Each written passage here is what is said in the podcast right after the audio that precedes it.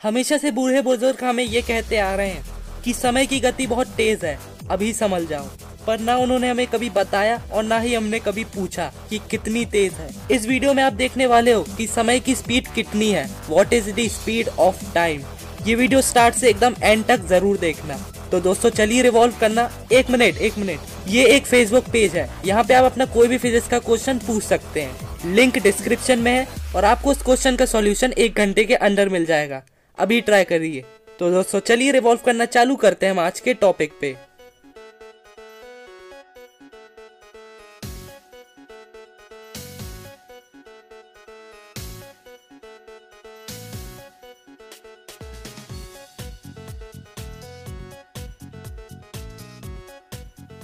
कभी टाइम मिले तो इस बुक को ज़रूर पढ़ना। यह है आइंस्टीन की थ्योरी ऑफ़ रिलेटिविटी इसमें साफ़ साफ़ अक्षरों में लिखा हुआ है कि अगर आप लाइट की स्पीड से ट्रेवल करते हैं तो आपके लिए टाइम स्टॉप हो जाएगा।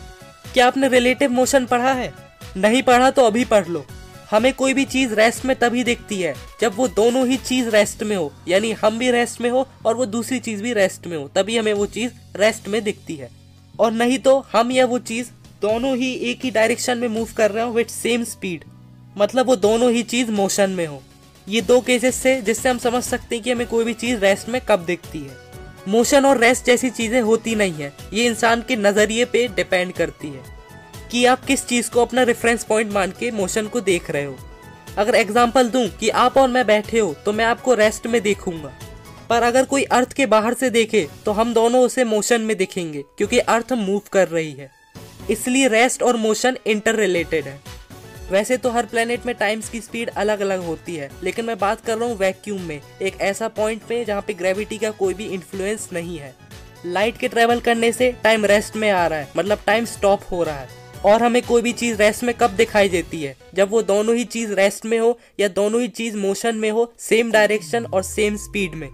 पर फ़र्स्ट वाला केस पॉसिबल नहीं है सेकेंड वाला केस ही सही है। टाइम के डायरेक्शन का नहीं पता, लेकिन टाइम की स्पीड लाइट की स्पीड के बराबर है क्योंकि लाइट के ट्रेवल करने से टाइम रेस्ट पे आ जाता है। इसका मतलब दोनों की स्पीड सेम है। मतलब अब आप बूढ़े बुज़ुर्गों को बता सकते हो कि टाइम की स्पीड क्या है। बोल देना कि three into ten to the power eight metre per second video कैसा था? अगर ये वीडियो पसंद आया हो तो इसे लाइक करना और शेयर करना, जिससे बाकियों को भी टाइम की स्पीड का पता चले। और ऐसी ही वीडियोस के लिए इस चैनल को सब्सक्राइब करना मत भूलना। तो हम फिर मिलेंगे ऐसी वीडियो के साथ। तब तक के लिए थैंक यू ये वीडियो देखने के लिए।